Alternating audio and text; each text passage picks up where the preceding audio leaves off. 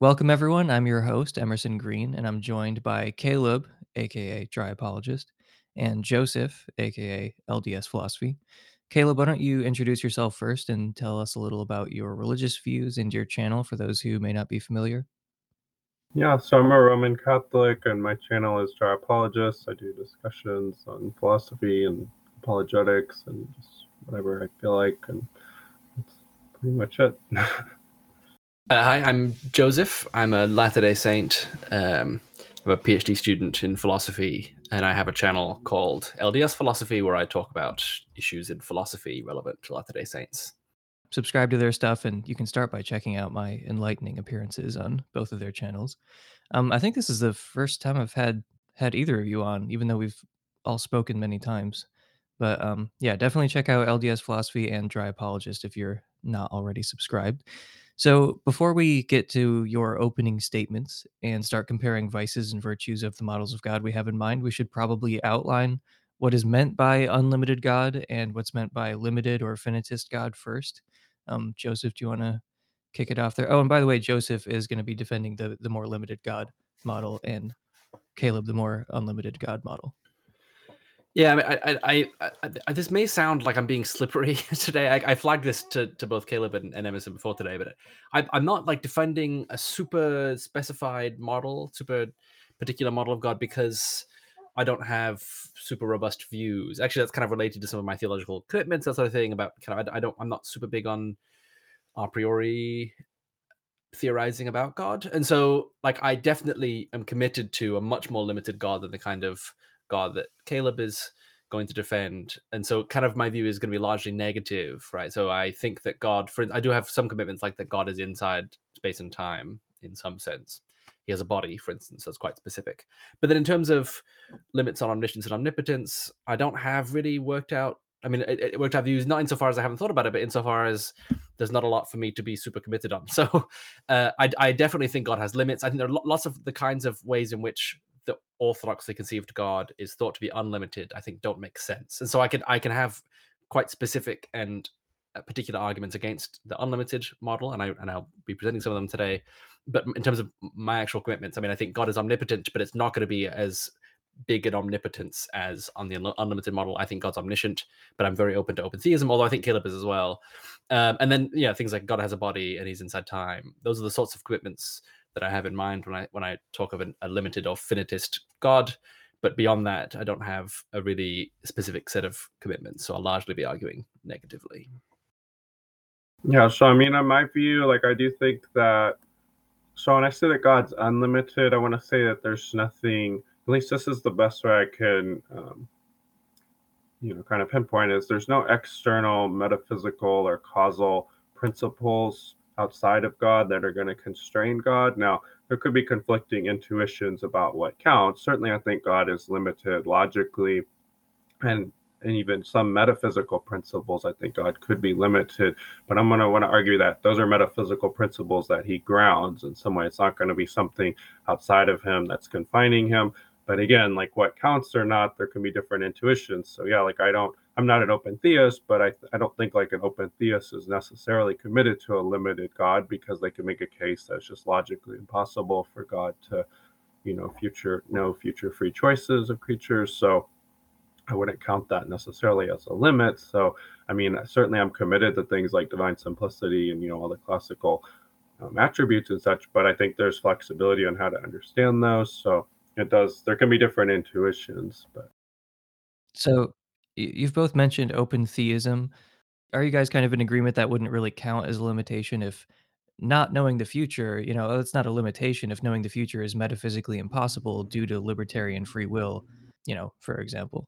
I, like I, am open to someone arguing that. I, I, I will probably get into this later. The notion of limit is somewhat obscure to me, and it seems like it's not like a robust metaphysical category. It's really just different ways of speaking about things. And so I think it would be totally reasonable to call not being able to know the future a limit, even on the open theist view, in the same way that God being unable to do the logically impossible is a kind of limit. It is certainly, I think, a reasonable way in which you can talk about that as being a limit. On the other hand, I think it also makes sense what kind of what Caleb has already suggested that it kind of, there's somehow different than other kinds of limits, right? In both the case of open theism and God not being able to do the logically impossible, I think it's not unreasonable to kind of distinguish those. But on the other hand, I don't I don't want to be super super hard on the idea that this that limits are these kind of things out there in the world as opposed to things that we just kind of different ways of describing things. So, Caleb, do you think that God can do anything logically possible? You mentioned some possible metaphysical limitations as well. So, I mean, if you were trying to give an analysis of omnipotence, would you say, oh, God can do anything logically possible, and here are some further constraints? Or would you start off saying, God can only do everything that's metaphysically possible? Yeah, I mean, I think that it just depends. It's kind of case by case. I mean, if something's clearly logically contradictory, then it's I think it's absurd to think God could do that. But I mean, if somebody could make a case that it's more of a metaphysical limitation, like I don't think God could take himself out of existence, but you know, an argument could be made, well, that seems logically possible, but it's like, yeah, but if he's a necessary being, but you know, is that a logical impossibility? Is that a metaphysical impossibility? It's not entirely clear. So generally i want to say yeah it's logical limitations but if somebody can make a plausible case that like no this is actually a metaphysical limitation and it's like yeah that does seem like something god couldn't do like i don't think god can change the past is that a logical limitation is that a metaphysical limitation kind of depends upon what you want to call it but it just depends like that's why i think it's more case by case but i don't want to say there's something outside like i don't want to think like if it seems plausible that God could be less limited than that without running into some absurdity, then I want to say he's he doesn't have that limit. So that's where I don't think open theism is a limit necessarily, but if there's a coherent way that God can know the future, then I want to grant that power to God. So it is kind of case by case, but I want to give as little little of limits as possible. Just for reasons of simplicity. Well, just reasons I think it's just the proper conception of God. So I guess when we get into the arguments in a moment of like why I think like I think we're thinking of God as a necessary ultimate being, that it's going to plausibly follow that he should be unlimited. Okay. Well, Joseph, where do you come down on that? I mean, do you have like a short analysis of omnipotence that you could toss out? Like, oh, he can do everything that's physically possible, metaphysically possible. Yeah, I definitely want to say God can do whatever is physically possible. Beyond that, I have worries about the notion of metaphysical possibility. Certainly, God can't do everything that's logically possible, or at least it seems. I mean, you know, I think as a Latter Day Saint, if it were revealed, or we had good reason to think that there are things which are possible that God can't do, it would actually be fairly easy for us to accept that. I think Latter Day Saints generally want to say God's omnipotent, but it wouldn't be uh, earth-shattering religion giving up if it turned out that God can't do everything that's possible in some philosophical sense of possible. On the other hand, I think we do want to say he's omnipotent, but then there are things like it looks like God can't create ex nihilo on the Latter-day Saint exception. Certainly, he didn't do that, and so that that's quite a strong limit. And so that looks it's not logical. So it looks like there are metaphysically possible things maybe that he can't do, unless you think there's something conceptually confused about creation ex nihilo. And so I think you know the most plausible candidate for if you want to commit to omnipotence Saint conception, the most plausible candidate for the kind of possibility that that would be the kind of actual possibility would be physical. Yeah. Yeah, I was actually wondering that if okay, is it just that God didn't create ex nihilo, or could he actually not do that? So it sounds like you think, yeah, he didn't create ex nihilo, and probably he couldn't. Yeah, I mean, again, like maybe a Latter-day Saint could say, no, he could create nihil- nihilo, he just didn't. Uh, we have a kind of a fairly long tradition of Latter-day Saint philosophers saying he couldn't. But I think as far as scriptural commitments or revelatory commitments, all, all that really is is God didn't create ex nihilo and everything that exists exists eternally. But I guess maybe that doesn't by itself rule out the possibility that God creates out of nothing. I just think that that's probably not super amenable to the kind of conception of God that we tend to have. And so it's more likely to say God couldn't create ex nihilo. Is that because of some limitation on God, or because there's something just inherently confused about creation ex nihilo? I don't. It doesn't seem like conceptually confused to me. You probably could make that argument, but I don't think there's anything. And the fact, that has been made by Latter-day Saint philosophers like Parley and Orson Pratt. But uh, yeah, I don't think there's anything like wrong. I think I can conceive of creation ex nihilo. Although I actually I do think I can conceive of. I, I don't follow Kripke, for instance, in saying that there are things which are uh, impossible and therefore inconceivable, like water not being H2O. I think I can conceive of water not being H2O, even though water is necessarily H2O. So that doesn't guarantee possibility. I think I'm not super rationalist about modality, and so I'm happy to say there are all kinds of a posteriori necessities, and perhaps creation ex nihilo is impossible, but we couldn't know that a priori. So you've both mentioned that you know God is uh, you know limited in some sense by logical possibility. Like I think C.S. Lewis said at one point something like God can't do nonsense. And I feel like that's, you know, pretty reasonable. Um, so in a very broad sense, you know, everybody except Descartes and Martin Luther thinks God is limited in some sense. Um, he's at least limited by logical possibility, and that seems fine. So limitations come on this continuum. You know, they're not binary. It's a continuum of of limitations, and you know, some of them are pretty reasonable. Like most Christians think God can't do things that are logically impossible, but historically, some some people have. So, yeah, I mean, some limitations we're already fine with. And just the other point I wanted to make is that omnipotence is not necessarily the same thing as being unlimited in power. So, like, you can believe in a limited God and just have a different analysis of omnipotence. Just like in the same way that uh, you could still think God is omnipotent, even though he can't do uh, things that are logically impossible. So, I like, I think Descartes and Alvin Plantinga both believe in an omnipotent God, even though they have very different analyses of omnipotence. So, if you do believe in a limited God, like, I know some people who believe in that and they say, "Yeah, I don't accept the omni God, like, I don't accept omnipotence." And I know other people who, like you mentioned, Latter-day Saints, who say, "No, God is omnipotent," and they just have a different analysis of omnipotence. But, yeah, I just wanted to flag that so some of our listeners who are Christians are not just all, you know, automatically on one side of this because they think, "Well, I'm a Christian, I have to believe in an omnipotent God." Like, if you feel that way, well, you can still believe in an omnipotent God and just have a different analysis of omnipotence. I just want people to come to this with a little bit more of an open mind than they might otherwise come to it.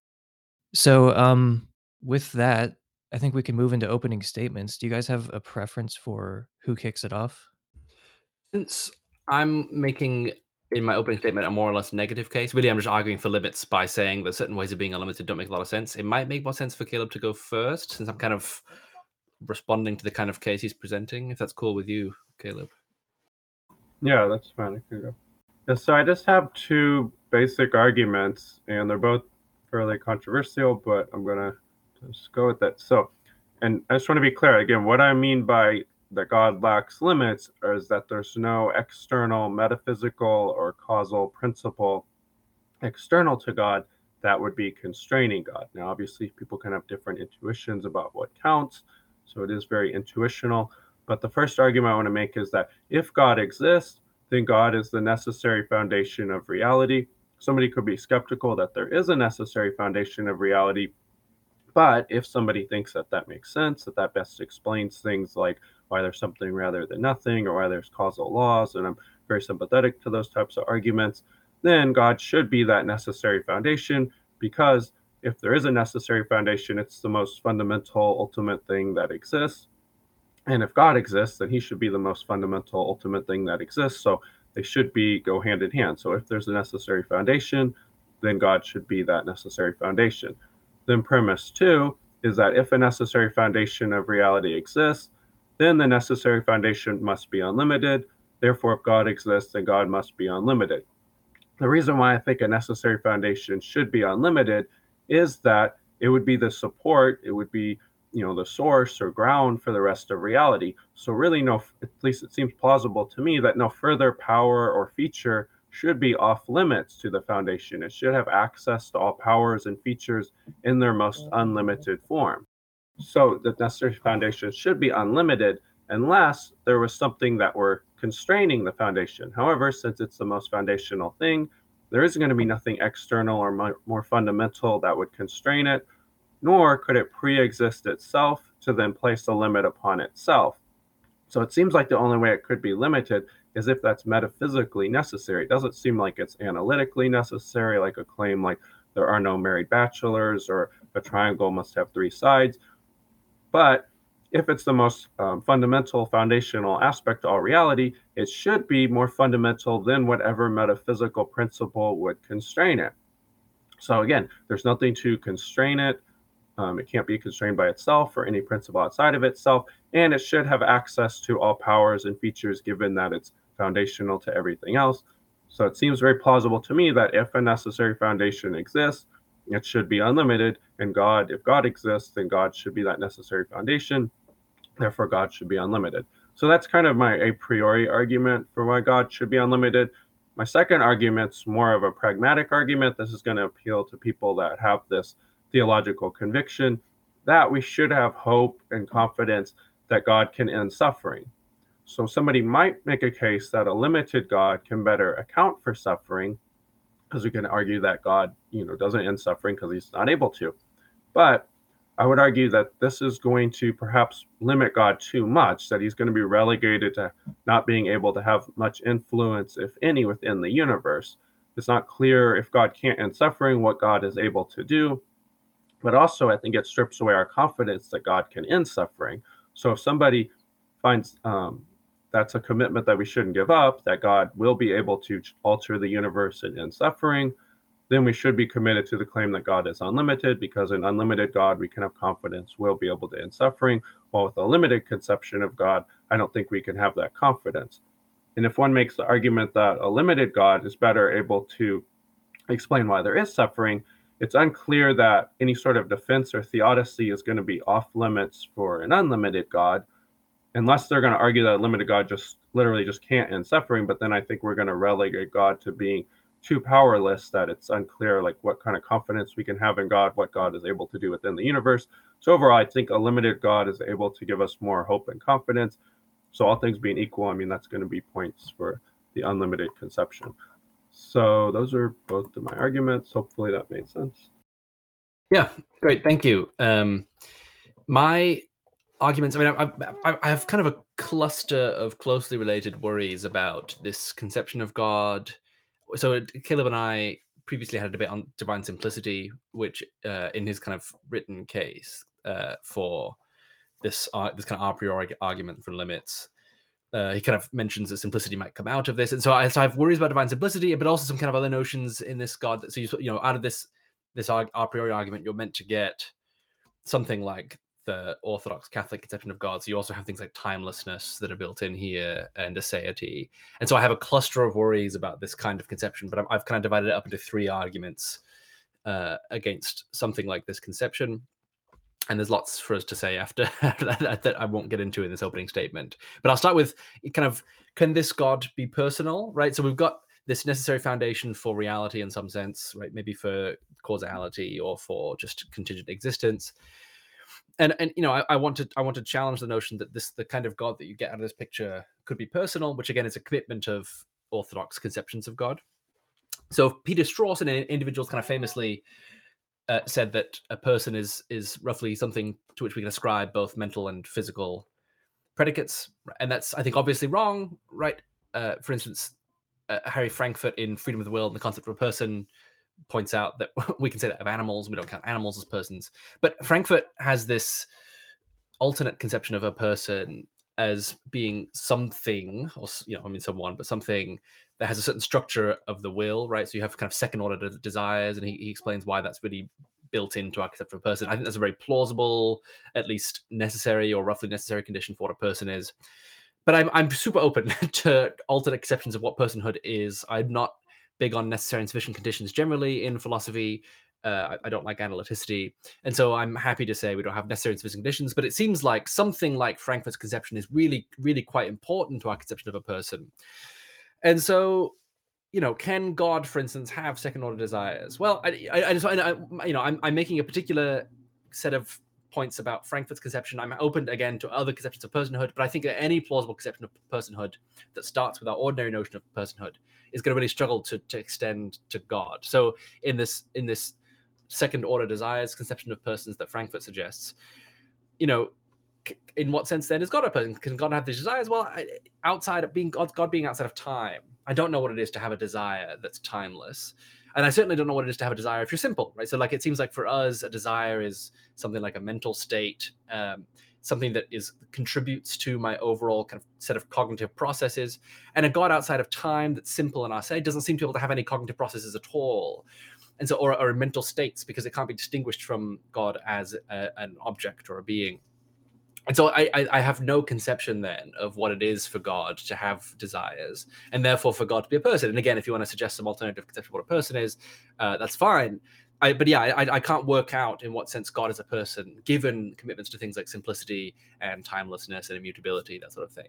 So that's that's kind of one problem. Is can God be a person? It's not clear to me in what sense God would be a person. And I'll say something in a moment about in the, in the next argument about kind of why I think exactly that that sort of objection is a good one. So my second uh, argument is to do with a claim like that God can love. So if I'm said to love my wife, which I do, uh, there are certain characteristics or features of me that are meant to be constitutive of my love for my wife. And so, if we imagine a counterfactual situation in which my wife doesn't exist and never existed, there are going to be things that are different about me, right? And if they weren't different about me in that counterfactual, I think it would be very plausible to say I didn't love my wife. If she didn't affect me in some way, she didn't have an impact on me, then I didn't love her, right? And so if God is a se, and if he freely chose to create, which many Christians want to say, although maybe Caleb, maybe you're not committed to that, uh, if he freely created, then he could have chosen not to. The existence of things is contingent.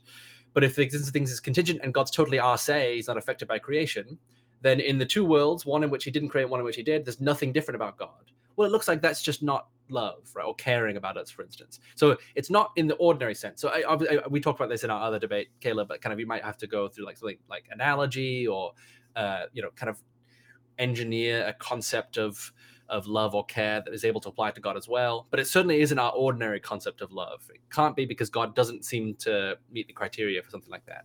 And so the reason I think this is a good kind of argument is because this is how philosophy often proceeds. So you think about like Gettier cases, right? So okay, so it was often for a long time it was thought knowledge is justified true belief.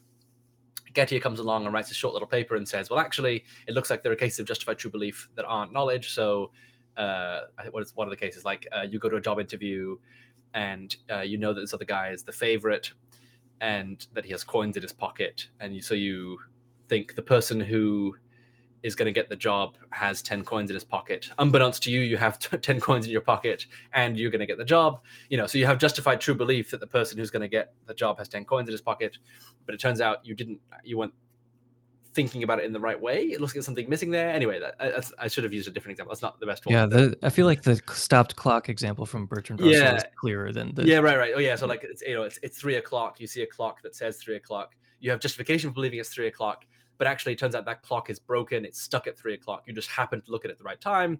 So you know it, you know it, many people agree based on looking at those cases maybe an intuition uh, it's you have justified true belief and yet you didn't have knowledge in that case. And so therefore knowledge can't just be justified true belief right? That's the kind of argument. And so the reason that's a good argument is because we you know it, it would be a bad response to say well i like the justified true belief analysis because it's nice and neat so like maybe a pragmatic motivation for keeping it. And so I'm going to ignore cases like that. I'm going to actually just kind of explicate in, in Carnap sense the concept, right? So I'm going to like engineer it, tidy it up, and now I'm going to stick with this concept, and I don't, I don't have to worry about those cases. We don't think that's a good kind of response because we tend to think that what philosophers are doing, more or less, this I mean this this there are actually I think kind of two conceptions of what philosophers are doing, but one is we're basically just analyzing ordinary concepts, and if there are ordinary ways of using the term that don't apply to the philosophical conception, it's a bad analysis and we need to come up with a better one right and now the, kind of the other way of doing philosophy is something like maybe the churchlands do right so like science says this our ordinary concepts are therefore not very good and should be given up right that's the that's the explication route and so my my claim is that saying something like God can love almost commits you to the explication, the kind of Churchland route. But instead of saying science says this, therefore, it's something like revelation or metaphysical principles say this, and therefore. And so you have to change the concept. You can't just apply our ordinary concept of love to God or of personhood to God. You have to come up with a new one. And the worry, of course, from someone who, like who like who likes the kind of Gettier style approach to philosophy is that you're changing the subject, right? If, if you were just to say, I like knowledge asterisk, and that's just justified true belief, and I'm going to stick with that, you know the person who is interested in in the Gettier cases and thinks they're compelling uh, kind of refutations of the justified true belief approach are going to say, well, you're not talking about knowledge anymore. I want us to talk about actual knowledge. I don't care if you come up with some engineered concept. That's changing the subject. It's irrelevant to the actual knowledge because actual knowledge doesn't work in the way the justified true belief analysis alleges, right? So that's that's kind of why I think this kind of challenge to the conception of God is uh, an important one. And again, that's not to say that you can't do the explication kind of philosophy. I think you've got to justify it and say why it's not changing the subject if you're going to do that. Um, okay, and then just quickly, my last kind of point is again very closely related. I mean, just kind of God and language and thought and cognitive processes. So I think when we talk about things like meaning. Uh, in in you know like semantic meaning or intentionality representation we, we think we have these representational mental states something like a belief right so if i believe that um, emerson is in the eastern time zone that's a belief about emerson uh, you know that belief represents or about emerson so it's an intentional state and that you know we think that's really important to the way that things refer thoughts and words. And so then how how does that work for god? Like, I, just, I just have no so you know and, and one reason that we it seems like we have to say that he does because we think god reveals things right? So if he reveals a bit of scripture or something looks like those things that he's revealed are about things. Or we also want to say like god cares about me. Well that's intentional right? That's an intentional state we would say ordinarily. So how does that work for god? I, I don't know what it would be for god to be able to do that if god is a se so uh, how could God wanting me to be the best that I can be be about me if I can't causally affect God? Or if God's simple, how can he have mental states or beliefs or anything like that, propositional attitudes, anything in that vicinity about me or about Emerson? If he's simple and outside time and a se, all the ways that we have, all the resources we have for thinking about things like beliefs and representation and intentionality involve things that we can't talk about in God because he's simple and timeless and immutable and a se and all these other things. And so then I have no idea what it means for God to be uh, to have cognitive processes and therefore to be a person, for instance. But just even to, to, to, all the sorts of ordinary Christian, not even philosophical things, ways of talking about God. God loves me. God cares about me. God wants me the best that I can be.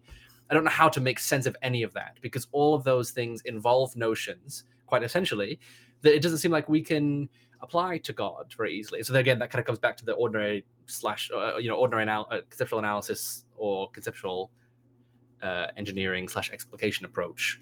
It seems like the ordinary ways are just not are just not going to work. And then I don't I, I have worries that we're going to be able to get a, an engineered concept that that is good and it can apply to God. So yeah, so just to review, you know, it looks like God can't be a person given certain commands the way God is.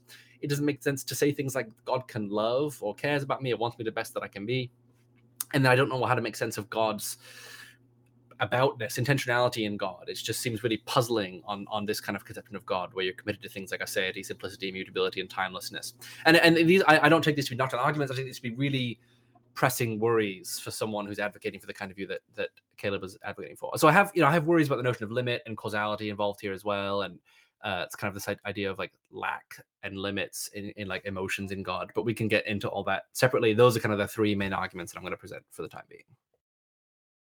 All right. Well, thank you both for those opening statements. Caleb, is there anything that you want to address before we uh, hand it back over to Joseph? There are a few questions that came up during both of your statements that I, I definitely want to touch on, but um, you know, anything with regards to the simplicity you know, like how could God be a person? How could God be loving? Is there anything you want to address right away with that? Yeah, so I do think that plausibly, if God is unlimited, then He's simple and timeless, and that's con- that's the conception that I hold to.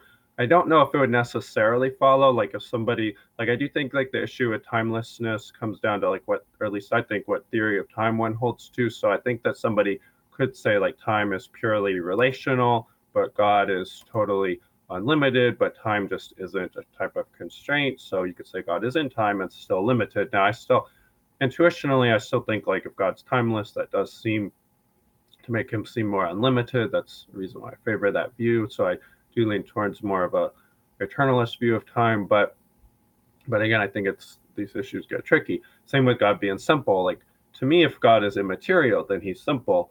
But obviously divine classical divine simplicity is going to sometimes commit to more than that. I'm kind of in a middle position on that but somebody could be like a scotus and say like well god could have formal distinctions and maybe that allows to maybe that gets around joseph's worries a little bit more. I'm kind of a moderate about divine simplicity. I like i think that god does have like thought processes um, thought like cognitive processes. I just don't think that these are parts. I just think like it's one simple action that God performs. So I think with some of these issues, it gets kind of murky as to like what counts as a part. So like I want to say like yeah, God does love us, God does respond to us, God does carry out thoughts. I think it's all done simultaneously, but I don't think he needs to have like a stage by stage like temporal uh, cognitive process. I think it's all just done from one eternal now. But I think he does love us, and by that like he does will our good. He does have um, good intentions for us. So I think like that's enough to, to be a loving being and to be a personal being. I think if you're a rational being, I think you're a personal being. And I think God is able to be rational because he's fully intelligent. He's aware of truths and such. So now I get Joseph's concern, like, well, is this kind of diverging too much? Like what sort of methodology are we working with? and maybe it does diverge too much for some people. I don't know. The second concern about like intentional states, to me, it's very similar. It's kind of a similar type thing. Yeah, I want to say God has intentional states, but again, I just don't see a strict contradiction. So it kind of comes down to like how we parse it all out. Um, I do have a question about. We probably should have mentioned this earlier, but could you quickly explain what divine simplicity and aseity is or are? Yeah, I mean, divine simplicity is just basically the commitment that God has no parts. But a lot of times, people defending divine simplicity want to treat a lot of things as parts that I probably wouldn't treat as parts, like actions or parts, or like um, like transcendentals, like truth and goodness and beauty. Like these could be parts, but they can't be parts. So God is actually one with all of them. I'm not sure that any of those things are parts. So I'm not. To me, it also comes kind of comes down. To me, like oftentimes it seems like divine simplicity is working within this kind of like Platonic framework that I don't really subscribe to. So I don't, while I do hold the divine simplicity, I don't really like defend a Thomistic view of divine simplicity. So in terms of God being a se, the way I understand is he's not affected by anything outside of himself. Now, I think if he's an uncaused being, that's in some sense true. He's not caused to exist, but I do think he is responding to concerns but I think these are things that he's aware of within himself. And I don't think it affects his aseity. Like if he's saying, well, I want to create a universe that's good for other beings, somebody could make the argument like, well, then he's affected by other beings. I just wouldn't. I would say, like, yeah, maybe under a really strict conception of aseity. But to me, like, if he's aware of, like, oh, this will affect other beings, and I have a concern that I want other beings to be happy, I'm not going to do this to me, that doesn't compromise his aseity, but it depends upon how strongly you want to press these doctrines. So simplicity and aseity follow from being unlimited. I mean, I assume that's why we're, you know, touching on this is because if you believe in an unlimited God, that somehow entails aseity and simplicity. I mean, I think it plausibly does, like in a moderate sense. Like if God's unlimited, I don't think he's going to have like these finite um, parts that he's made of because then those are going to seem to plausibly be limits. And if he's um, simple, he's unlimited, you want to say he's not going to have these like mutable parts either. So then it's going to plausibly follow that he's a se. But again, it's like what counts as parts, what counts as being affected. It's not entirely clear to my mind. So that's why I say it plausibly follows. And most people who are going to be committed to aseity and simplicity are probably also going to be committed to being God being unlimited. I think God being unlimited does plausibly entail he's simple and a se, but I think it does depend upon what you mean by that. And just before I hand it back to Joseph and he can question you a little bit, um, you mentioned that you think rationality is essential to personhood, but do you, I mean, that seems like it's definitely not sufficient though, because if you've got like a rational robot or like a rational computer or something, but it's not a subjective experience, you know, it doesn't have feelings or thoughts or anything, then I would definitely not want to call that a person. So don't you think, you know, sort of subjectivity and experience is um, an important part of being a person, not just rationality? Actually, I mean, just add, it also seems not necessary because like infants Mhm. tend to Yeah. be seen as persons, and even older, like you know, like three year olds, I think are unambiguously persons, but probably not rational, at least not in the full sense. Right. I should have said conscious rationality. And I agree, something doesn't have to be rational to be a person. But I guess when I would say when we say God as a personal being, I think Mhm. like the minimal claim is that he's rational and personal. Like I wouldn't say he's just personal experience, but he doesn't have rational thought. Yeah. That would seem to not qualify what people mean. But if we say, yeah, he's just like cognizing things, but he's not, he has no self awareness. Some theists do hold that view, but yeah, I wouldn't wouldn't go that way. I also, i we said we wouldn't talk about this, but uh, do you think God has a subject of experience, like he is a subject of experience, or do you think he has three subjects of experience, being a Trinity? Um, I don't know. Like, so I kind of tend to think it's like one experience, and that the personhoods are kind of more. I like the word haecceity, but again, it's kind of one of these mysterious terms. Like, it's more just like a type of personality that God has, but it's like one experience that these three personalities share. But I mean, when it comes to that, I don't know. I think you can make a plausible case either way. All right. Uh, Joseph, do you have, um, well, I'm sure you do have questions that you want to ask Caleb. Maybe, maybe just one. So like so, yeah, I, this idea of God's intentionality.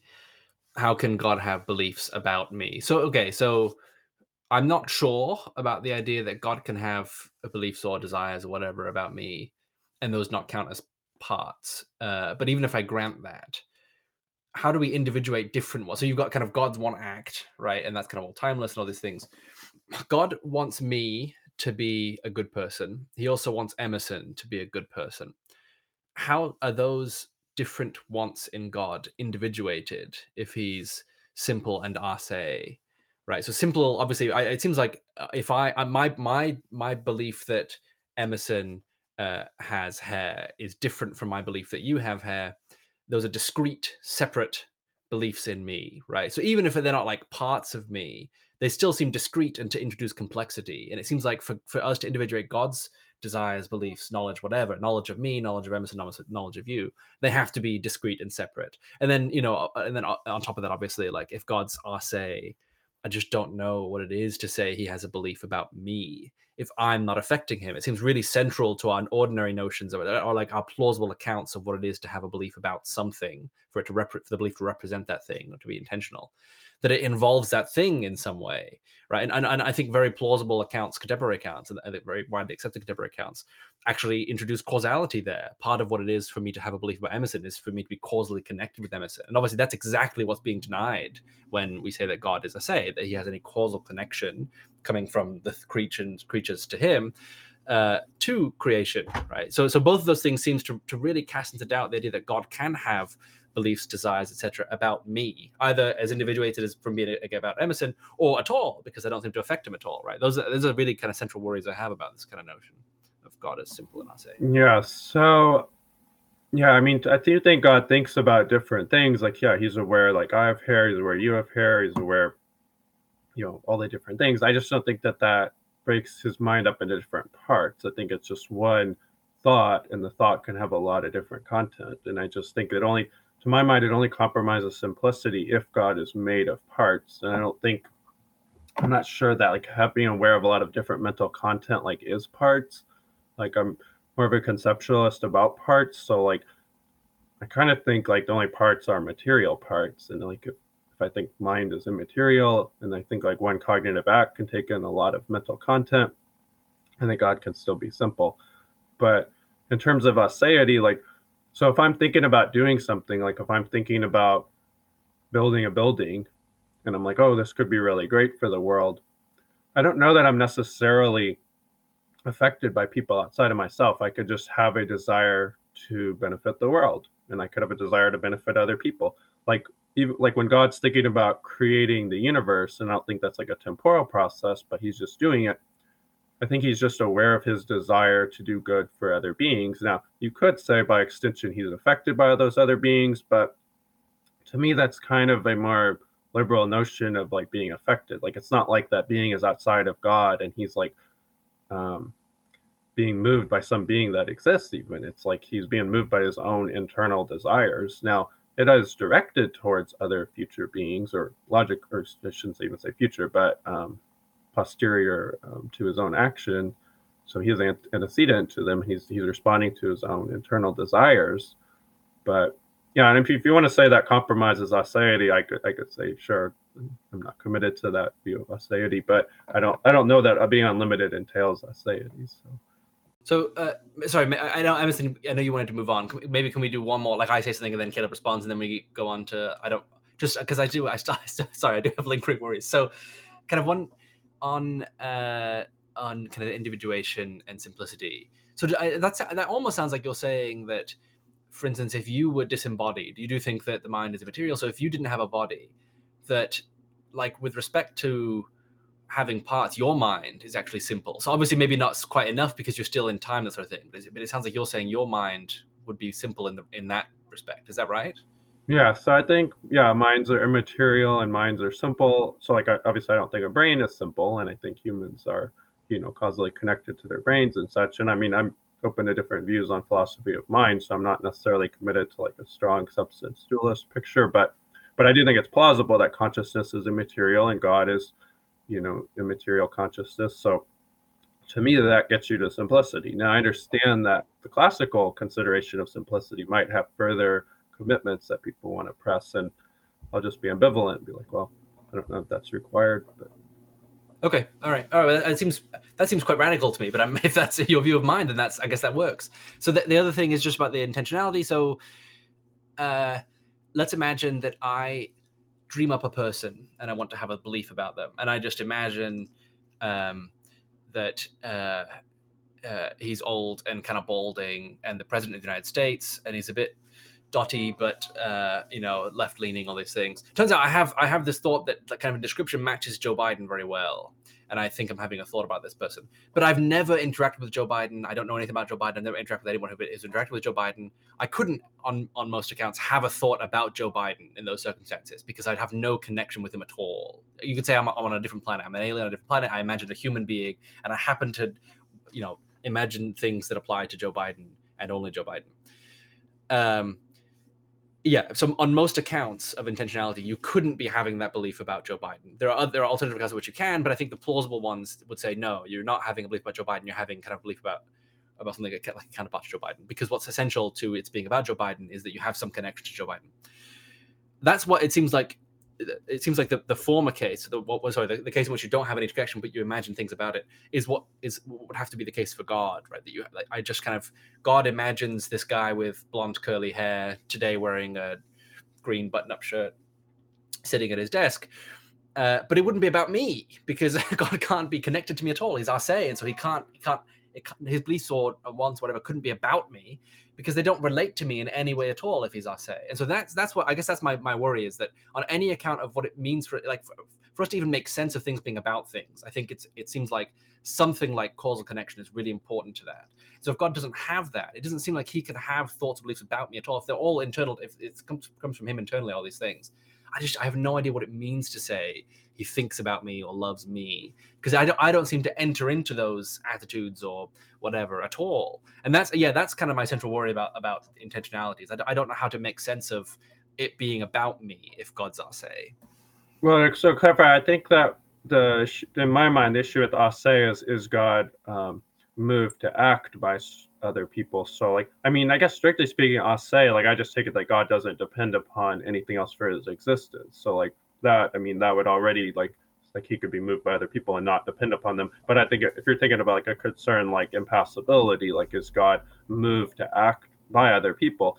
I mean, if he creates the universe before people exist and he's just saying, well, he's going to do this for other people that don't yet exist, then I don't know that he's moved by those other people. He's moved by his own desires, but I don't. Th- I think he is aware of us. So he does have thoughts about us. I just don't know if he's moved by us. All of his actions are done antecedent to us existing.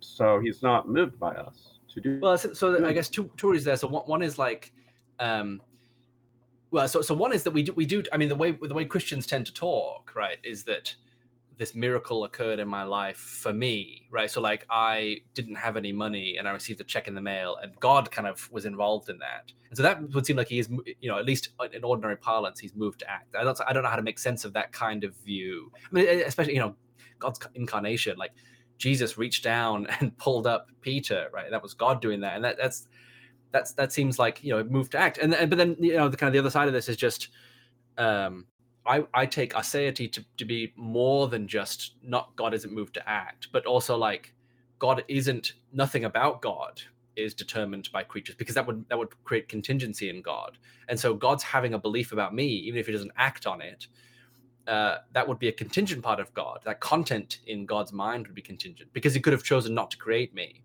And if it's not contingent, then it seems like God has these same beliefs and desires about non-existent objects that he chose not to create and then I just I'm I don't know in what sense I'm different than non-existent objects. So yeah, it just seems like one. I think aseity, at least uh, on the Orthodox conception, does have to be stronger than just God isn't moved by creature creations or, or by His creation, or isn't isn't dependent for, for His existence, but also that nothing about God is determined by creation, and that then I think is what that's what was worrying me about the idea of intentionality. And then also it does seem like at least ordinarily Christians talk about God being moved to act on our behalf, right? That's kind of his involvement, his providence, his involvement in saving us, or just in kind of personally helping us in our lives. That seems to involve God responding. Sorry, and so I know we're going on. So I guess Caleb, you have the last word on this, then we can move on. I, I apologize, we've gone on longer than we should have.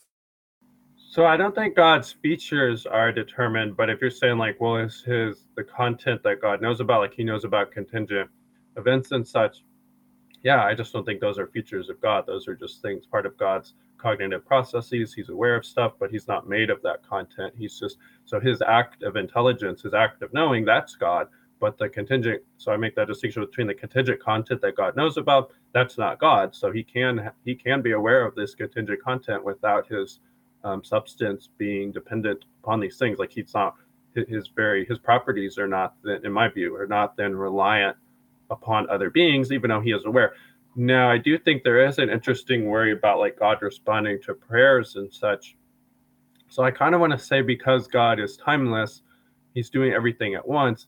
He's just willing the good um, within the universe, and that's going to bring about miracles and responses to prayers. But all of that activity is prior to the actual events taking place. So it's causally prior. So, in some sense, he's not responding under this view. He's not responding to actions. He is bringing about events within the world but there's a kind of like um, synergistic activity involved. It's not like he's aware of the prayer and now he's responding to the prayer. Rather he's just bringing about his providential plan which is in effect responding to the prayers. But that's i don't know if that totally makes sense because it, it is a little bit so it's like his action is um, causally prior to the events and he's he's he's responding he's bringing it about events but he's not like it's not like he's um, being informed on the events and then responding i don't know if that totally helped but I, I almost wonder if we could reach a point of agreement because it seems like Caleb, you might grant that some of the stricter, less moderate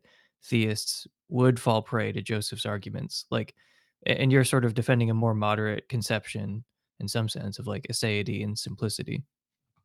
Right. Yeah. So yeah, I'm willing to. Yeah, I take a more moderate position on those. So some people might say I don't really hold to them. Like, I mean, I want to say I do because I don't want to say like God, being is like made of parts, and I don't want to say like he he has like these fluctuating parts that are somehow like dependent upon creatures. And if like that seems like those types of concerns seem to be like what some classical, a lot of classical theists like that's their concern. But a lot of times I think that their concerns are kind of overblown because it's like, well, it's not totally clear that all of that follows. Like, it's not like if the concern was to avoid God being made up of parts, but it's not clear that like God having contingent knowledge means he's made up of a part, then it's like I don't really look at it as a worry anymore. Now somebody might say, well, that's no longer divine simplicity. I'd be like, well, okay. I'm just worried about like what's the most plausible view in my mind, and I'll I'll call it simplicity because it seems simple to me. well, I think we can count that as progress then. So um, something I'm surprised we haven't talked more about is the problem of evil.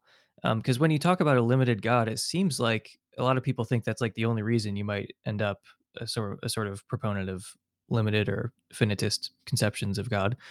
And I believe Caleb talked about it more than Joseph, um, just talking about like that pragmatic argument, or you know, just wondering like, could a limited God plausibly end in remedy suffering? But yeah, I wanted to hear if that's any kind of motivation for you, Joseph, because I know that it is it is a central motivation for Philip Goff, for example, um, when he talks about a limited conception of God. Yeah, so I guess I just want to hear both your thoughts on um, if the limited God fares better with respect to the problem of evil, and you know how much better. I think I think Caleb's right that so yeah, okay. So you're you're you're advocating for the idea that on the one hand, it looks like a limited God is going to do a better job of explaining suffering because if you're unlimited, right, you, it seems like that just the problem of evil is kind of motivated by the super unlimited omnipotent etc. God. You've got the inconsistent triad, right? Omnipotence, omniscience, uh, sorry, omnipotence, omnibenevolence, and and uh, evil. And like the more rah rah you go on omnipotence, the harder it looks like it is going to be to explain why God hasn't done away with evil, right? So yeah, on the one hand, that looks like an advantage for the limited, the advocate of limited God. I think Caleb's right that, that, that then the further you go in the limited direction, the more you're going to worry about is God sufficient to do what he set out to do, right? So, like uh, you framed it as a pragmatic argument, Caleb, but obviously, I think you can turn this into just a non, a straightforward epistemic kind of argument, right? Where you say we've got reason to believe that God is going to save us, right? So, like in Scripture, he says he's sufficient to save us, uh, and if you believe that, and you think that's inconsistent with a really limited God, well, then you have reason not to believe the limited God, right? So it can be pragmatic as in, insofar as like it's a, it's a it's a motivation, like almost like a yeah, a bit of pragmatic motivation. But I think it's also can just be an argument that well, we, we believe that God can save us, and that type of God wouldn't be enough. So you know, is that kind of God enough? Well, I, I so I guess to answer you, Emerson, is this a motivation for me? Not particularly, just insofar as this is not something I think about done. I don't know what to do with evil in terms of like a really worked out theodicy. So I'm I'm I am obviously committed on the one hand to saying there is evil in the world, and on the other to say that God is going to overcome it, and that somehow God and that evil are, are compatible. And I think li- the God's limitedness is a resource that I can draw on. God can't do all kinds of things that he would be able to do on the Orthodox conception. It's much easier for Latter day Saint to say that God's limited in various ways and still call him omnipotent because we're used to doing it, right? Lots of lots of theists, and like I think Caleb's obviously not like this, but would say like you know logical limits aren't even limits. It's just it doesn't make sense. It's not a thing even to to to to say that God can't do because they're not things at all. And so that's you know there are no limits on what God can do. And Caleb's obviously like open to even saying, well, maybe they're just metaphysical limits or whatever. And so you know that kind of attitude I think makes it easy. Latter Day Saints have that kind of attitude. It makes it easy to say things like, yeah, there's, there's lots of things God can't do, and so it's it's that's part of why evil exists. And so yes, and that I think that is like kind of a kind of evidence. It can it can be a motivation. It just happens to be motivation for me particularly. But I think yes, there are resources here, and and and then the project is to work out how that doesn't conflict with God saying He can save us.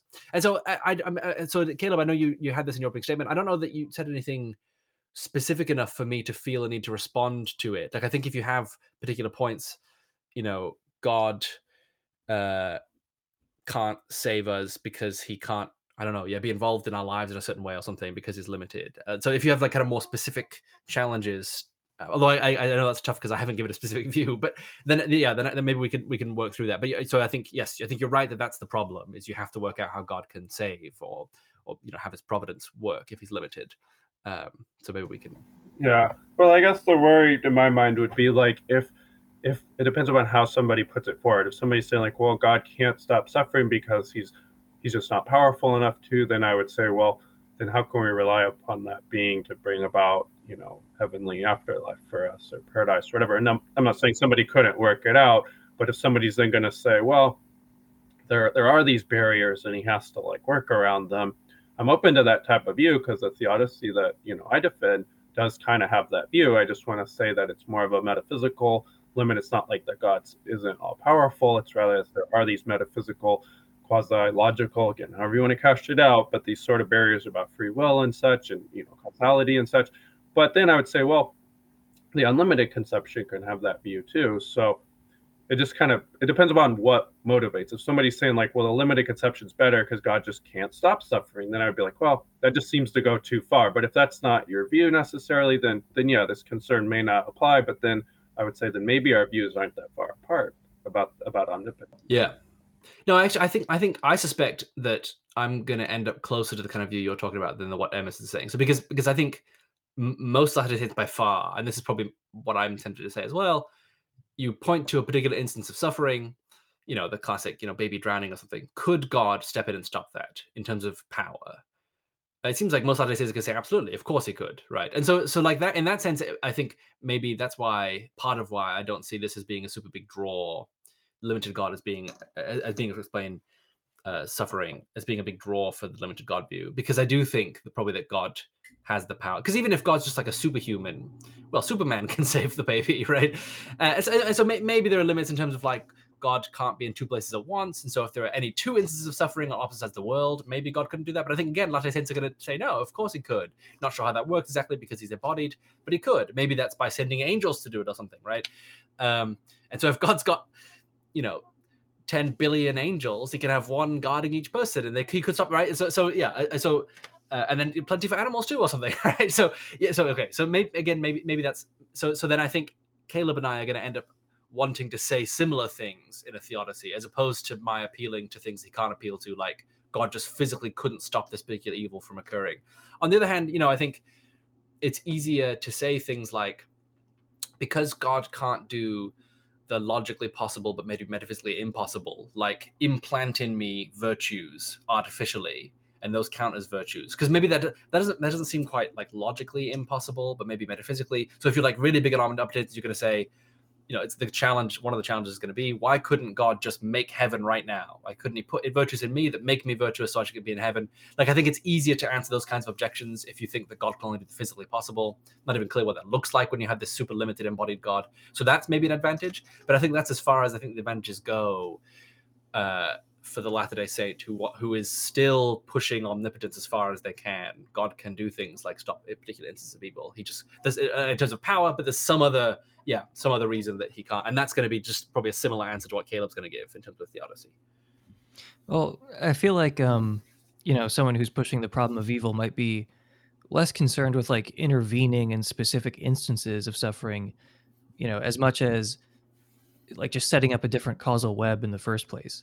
Yeah, Like, okay, I yeah. feel like that's yeah. where limitations might have more of an advantage. If you're talking about like, can God, um, like, can a limited God bring about like what young Earth creationists envision? Like, could he have just Right, created things in their current form, or did he have to use evolution by natural selection? Because right.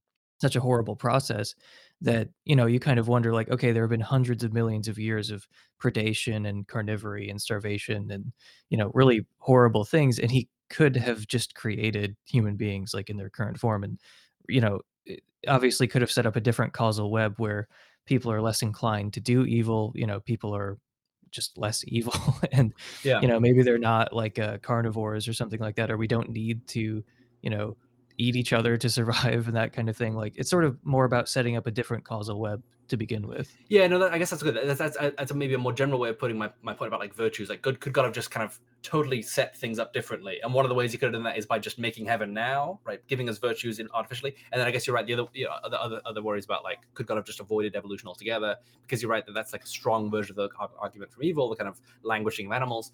And so you no, you're right. That that's that's that's an advantage, I guess, that I would happily endorse. Well, do you think that that God couldn't. your so you don't think that your God could like have brought about what Ken Ham thinks is the case? Right. uh, Yeah. So no. Right. It seems like probably not because um, if you've got like if he's constrained by physical possibility, I think especially because he's not creating ex nihilo. Like when you create ex nihilo, that's that's part of why I said the thing about artificially implanting virtues. Like, like if you can just create angels, everyone is angels, and if they're free, which many people want to say, but also like can't sin. I mean, obviously, like the medievals said, like there was one time they could sin and they didn't after that because they're fall- fallen angels. But no, you're right that like it seems like rejecting creation ex nihilo was a really big step in the direction of being able to say, no, God couldn't have created young Earth. Evolution is somehow necessary. So, like God, so you know, I, I, I haven't said this yet, but for Latter Day Saints is kind of a pre-existence where we existed in somehow almost like a disembodied state, but it's still material. We didn't have bodies like this, and so God had to make bodies for us to enter. And maybe evolution is the only way God can do that, right? He has to, he can set up some initial conditions, and and and, and I think some Latter Day Saints are going to say I don't like that. I think God could have made, and some obviously some are going to agree with Ken Ham, but um, some are going to say no, God could have done that. But I think you're right that it's much easier for the Latter Day Saint to have available um, to them the idea that evolution was unavoidable, and therefore the language of animals over millions of years was unavoidable. So yes, okay, you're right that I, I think I understated the case for the Latter Saints. Thank you for stepping in as a crypto, crypto Mormon and Yeah, yeah. this, this is why I'm on the LDS payroll. But um, no, I mean, I think with like Philip Goff and with other people who are maybe coming like me, who are coming from a more secular perspective, um, some of the stuff that you guys were saying about, um, you know, being able to remedy evil, or like, you know, John Buck has mentioned to me, like, oh, well, how could you be confident that God could save everyone? Like a limited God could save everyone in the end. And it's like, those just are those concerns are less likely to occur to me, I guess, because I'm not coming at it from a theistic perspective. I'm more just yeah, that makes sense. but before I hand it over to Caleb with respect to the problem of evil, I want to challenge your position, Joseph, because it seems like, you know, God has these limitations and like, okay, well, Caleb's model of God could have brought about, you know, the Garden of Eden as envisioned by uh, myself when I was 15, um, you know, or Ken Ham or someone. But, you know, the Mormon God couldn't have done that. Um, but then you start wondering about traditional parts of Christianity like miracles and inspiration and revelation and religious experiences. It's, you know, it's easy to see how Caleb's model of God could, you know, inspire a book or, you know, cause revelations or perform miracles or be the source of religious experience. But if we're talking about a limited God, it's a lot less obvious how how God could be this cause of religious experiences or inspire books or or give revelations. So I, I've heard you say before that you're uh, Christian because of religious experience, roughly, you know, more so than, you know, natural theological arguments. Yeah. So, you know, while I'm sympathetic to parts of your opening case where you're like, well, could a Christian really believe in this kind of unlimited God if it's it's not recognizably personal and it's not recognizably loving? Well, how could a Christian believe in a limited God, you know, who, you know, is so limited that he can't do these things, but he he still can do revelations and, and miracles and uh you know uh, bring about religious experiences. So how does that work for you exactly? Yeah, I mean, maybe I'm not clear on exactly what the problem is. So, like, if God is just a really, you know, like like a, a beefed up human being, roughly, right? So, like, human, but uh, much more powerful, much more knowledgeable and wise, all these things. Well, certainly that that being could communicate with me. So, let's say face to face speaks to me. That's one way revelation could take place. One way it has, in fact, taken place historically on the Latter-day Saint view. And so, then is there some, in principle, objection to the idea of God? speaking in people's minds instead of physically out loud. That doesn't seem to be something that's like challenged by the notion of God being limited. And that seems like it's roughly enough revelation. So maybe God is in some on some distant planet. That's kind of sometimes a caricature of LDS view, but I think some certainly believe that. And so, you know, across a distance, maybe there's problems with like uh, you know, travel faster than the speed of light. Maybe there's something kind of funny there. You have to either say that God can communicate faster than the speed of light or he like plans in advance to send a message but in terms of like it's not making any sense to think of god speaking in someone's mind that doesn't seem to be out ruled out by a limited god and that seems like roughly i mean i'm not i, I don't have any idea what the actual mechanics are but it seems like as as far as like an account that gives you enough resources to account for revelation and the inspiration of scripture that seems like roughly that would be it right and even if it means that God often has to send an angel to physically talk to someone. That too seems to be enough for revelation in some form. Maybe it doesn't account for all historical instances of it, right? Obviously, we don't think that all scripture was inspired by an angel speaking to someone, but I mean, so I think one thing you you you have available to you to say as an, on the unlimited view, although I think it's not a plausible thing to say, is something like God could give you a self-verifying experience that's indubitable, right? So God gives you this experience, you couldn't deny it. You now rationally are forced to believe in God or something, right? Uh, and I think that's just not available. I think some Saints actually do think that's how revelation works. I think that doesn't make sense. I mean, epistemically, I just don't. I don't. I don't think any experience I've ever had, or any experience I've had described to me by someone who's claimed to have a religious experience, sounds like something self-verifying. They sound like things that can be doubted, and maybe they shouldn't be. Maybe it's rational for you to believe in them, but I don't think it's like indubitable, certain in the same way that like the cogito is or something, right? And so, like maybe that's a difference. I don't think it makes really any sense on the Latter Day Saint exception to say that these are indubitable. I think these are things. I think actually like part of like faith is like volitional commitment that requires room for doubt and that sort of thing. So maybe that's a difference. But I think even even on the on the unlimited conception, it, it's kind of weird to talk of that like self verifying experience.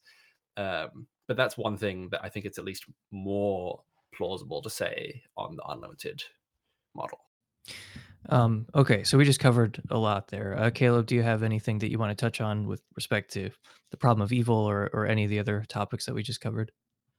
No, not necessarily, because yeah, I mean, I think the concern is like a lot of times when people are putting forth like a response to the problem of evil, and it's like, oh well, God can't stop suffering because He's just not powerful enough.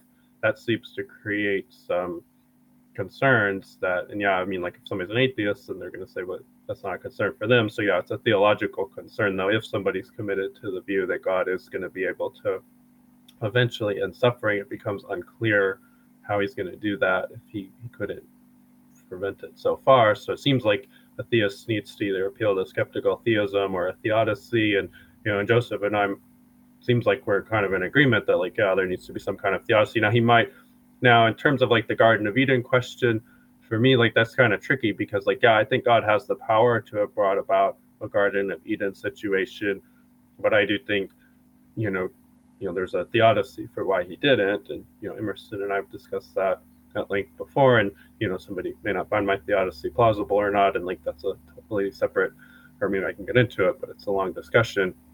So I want to say like yeah, there's like kind of a logical, maybe metaphysical reason why God didn't create the Garden of Eden situation, and um, I want to say that's not a limit in God's power or goodness or anything, but it's just like a logical, maybe metaphysical limitation. Um, but I would still say God is unlimited within that paradigm. I just want to flag one more thing on the problem of evil, just for those in the audience who might find that kind of uh, progression really convincing like oh well you know i'm kind of uh, persuaded by some you know natural theology and i think god exists but then i look at the problem of evil and then i place limitations on god. And to me that satisfies you know so there are some people who go through that and they they think it's okay.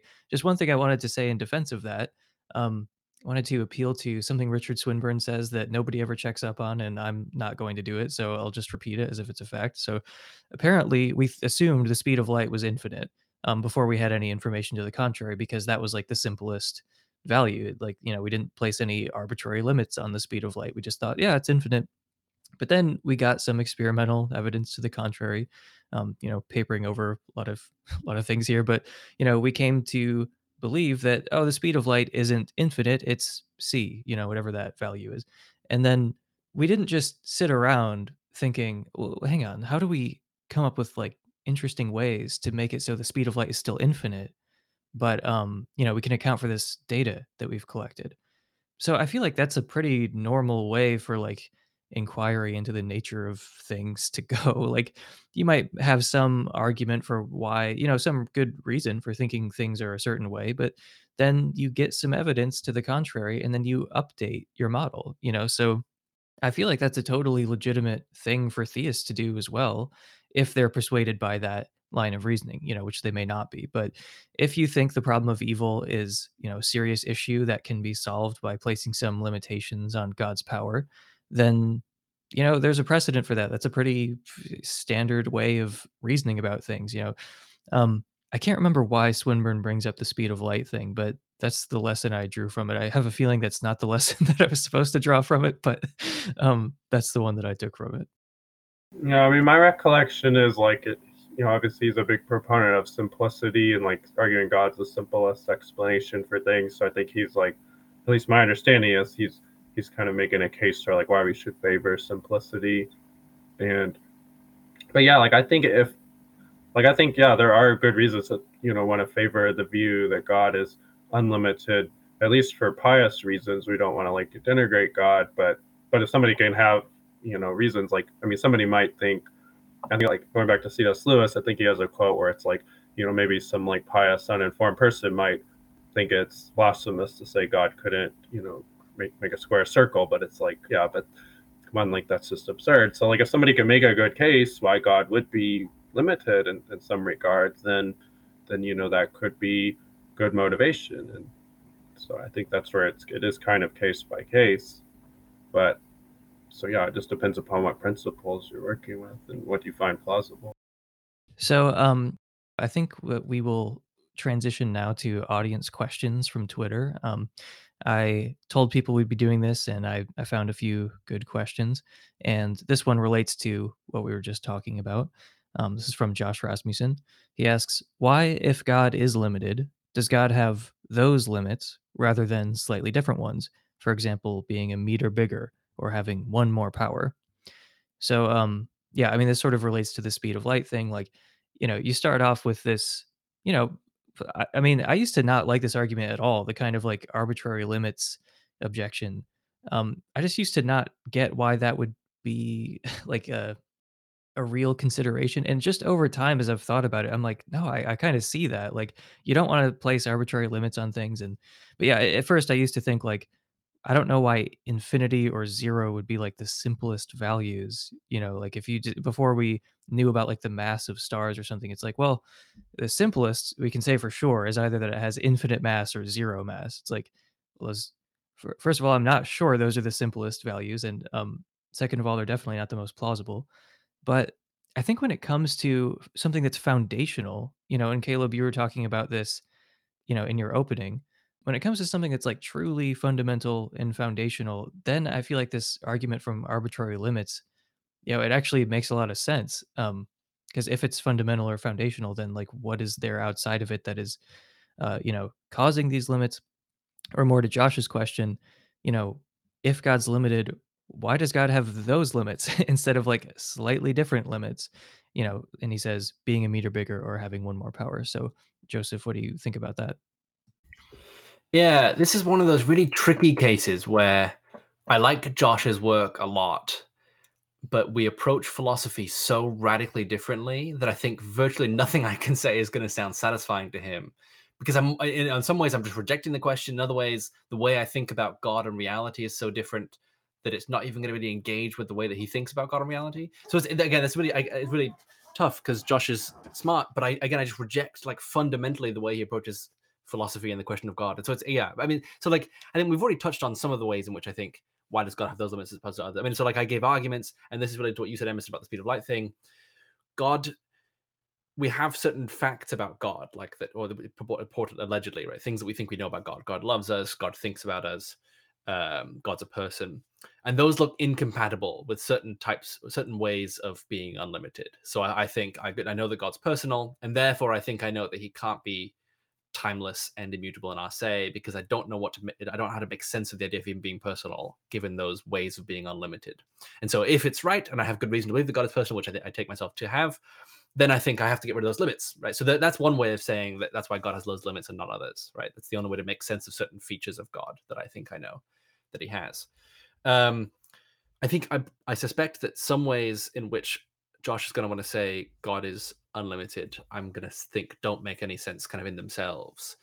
Um, maybe not even really invoking ideas of God, uh, like trying to explain features of God that, that I think I know he has. So, like the idea of, we didn't really get into this today, but the idea of like God grounding causal relations or something, that seems to rely on a notion of causality that I think is confused and therefore that, that doesn't need explanation in the way that like that argument is meant to explain. And so, so I, I just think it doesn't make really sense to say that God's unlimited and foundational because of that fact or something. So, that, so there's going to be ways I'm going to push back that. I mean, so yeah, so, but and then I think the, the question still can be pressing, despite the fact that we approach. And again, I like I don't I don't I think Josh is like super big on a priori arguments, and I'm not at all.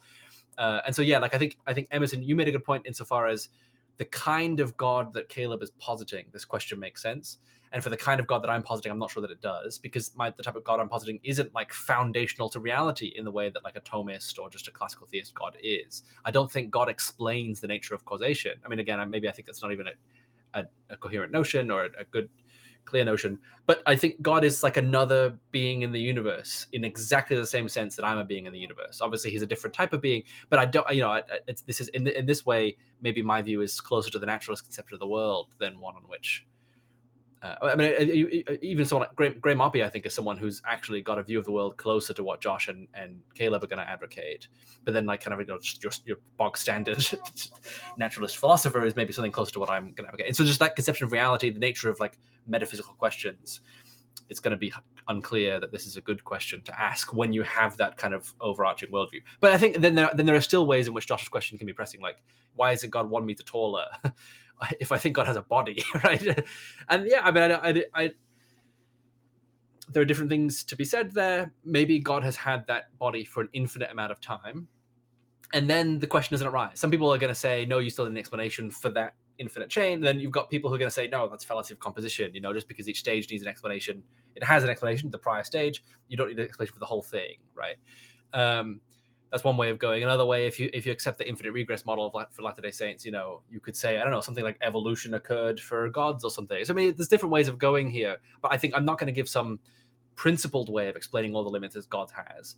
I'm going to have lots of different ways of diffusing different worries about the limits on God, uh, the kinds of worries that Josh is going to have. Right? Sometimes I'm going to say, here's a fact about God that is incompatible with certain kinds of limits. Certain kinds of limits don't make sense as being like that notion of unlimitedness doesn't make sense and other times i might have to give some particular answer. So it's a good question but it's one that i think is just uh, reflective of, a, of an approach to philosophy that and, and a, the question of god that i don't accept and so it's hard for me to engage. It's, I, would love to talk to josh about some of this other stuff sometime because we do have like just really radically different even maybe more i think i think caleb you and i agree more than perhaps josh and i would so Sorry, that was very long-winded, but I, it's because I'm worried that Josh is going to think I'm stupid for being able to answer, answer, not answer this question in a satisfactory way. I doubt he thinks that, but I, I think that um, it's just interesting because this is just yet another example of Mormons sounding like atheists, basically. like, um, especially with the, you know, I mean, it kind of occurred to me while you were talking that like you sound a little bit like the atheists who say, "Oh, God's attributes are just contradictory or unintelligible in some sense," like at least on certain conceptions of God.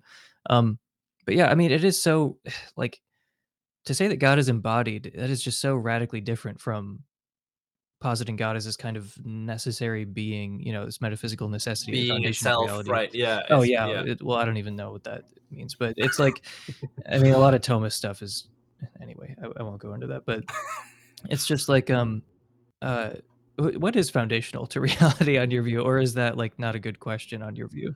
Yeah, but I think I think that's the sort of thing. I mean, so like so personally, I'm inclined to say that's the sort of thing that's not a good question. And uh, you know, and, and here, like I, I'm, I, this is partly because I'm like really big. I'm, I'm a, I'm a disciple of Hilary Putnam, who I think doesn't like those kinds of metaphysics. Sometimes under the influence of Quine and Carnap, sometimes under the, under the influence of Wittgenstein, right? Like I think a certain approach. I think I think you look at someone like Jonathan Schaffer. I think he's doing metaphysics in a way that's really amenable to this kind of way of thinking about the world that that Orthodox Christian is thinking about the world, right? Just like grounding as a thing, and, I, and that's I don't like that kind of metaphysics, and so it, I, I, but that maybe that's maybe that's incidental. I think you could be really big on metaphysics and be a Latter Day Saint. I happen to think that my way approach to philosophy of metaphysics actually is more amenable to the Latter Day Saint conception of God, but I think they're not they're not incompatible. But just for me, kind of not what grounds reality, I think is a is a is not a good question. Actually, part of my again, uh, uh, John Austin as well. I follow I like John Austin a lot. Obviously, he's not a systematic philosopher, but I think he has things like real. Like, what are you talking about? Real, you know, like a real duck as opposed to a decoy duck. I know what that means. I know what it means for like the world to be real, right? So I have worries like that too. Yeah. So, uh, just to be clear, uh, you do believe in like an eternal universe, um, and you think that that potentially gets around some of these concerns about, um, you know, that would be raised by people who defend contingency arguments. Yeah, I, I, I do. I do think that the past is infinite, and I think that at, le- at, at the very least, it provides resources for getting some around some of the worries. Like I said, maybe God had his body infinitely into the past, and therefore you don't need an explanation or something. I don't. I don't. That's probably not a good answer. Maybe not one I would accept, but I think it's, it's it provides a resource, uh, and I am again committed to the infinite past. So, yeah. Well, I have a question for both of you on that. Um, would it be possible for someone to accept stage one of a contingency argument to sort of go along with what Caleb was saying in his opening statement, um, but then just reject the inference to stage two and then still buy into like a more limited conception of God? So like you somehow end up splitting the difference where it's like, no, I, I you know, I sort of side more with Oppy than I would with Joseph but, uh, you know, I still buy into this, like, embodied, limited version of God, but I still think that, you know, there's this metaphysical necessity at the foundation of reality. I just reject the stage 2 inferences, so I just don't think that that's that's not what we mean by God, and it's not divine, but there there is still, you know, a metaphysical necessity. Do you think that's, like, a possible position someone could stake out? Is a question for both of you. So I, if maybe I can start. I think yes, totally. Um, whatever you say about God, I'll say that about the universe, right? So sure, like yeah, just say the universe is or something about the universe is a necessary foundation, and then on top of that, maybe not even a priori, we get a limited God that we add in. Like I think that's totally plausible. I happen to to not even want to do the stage one of the contingency contingency arguments, but I think that's certainly compatible with Latter-day Saint conception broadly and with the idea of a limited God. Uh, but I'm interested to hear what you think, Caleb, if you agree with that. No, I mean it's coherent. I mean somebody could accept one aspect of an argument and not accept the other. I mean, a lot of times I'll see people make this claim like, well, stage one is like pretty strong, but like stage two needs like more work and like things like that. I don't really hold that view. Like I think stage two and stage one are both equally strong. Like I think they're both very controversial. I don't I'm not gonna be like, oh, somebody's irrational if they reject this, but like I, I mean, I recognize like the arguments for a necessary foundation are, are controversial, but I find them intuitively plausible.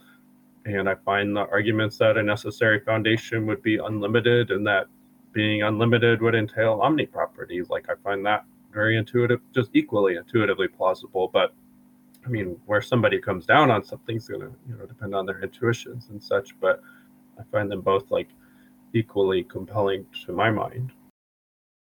So this next question comes from John Buck. He asks, "What sorts of auxiliary hypotheses could be added to God in order to ensure he'd be powerful enough to account for the data, but not all powerful?"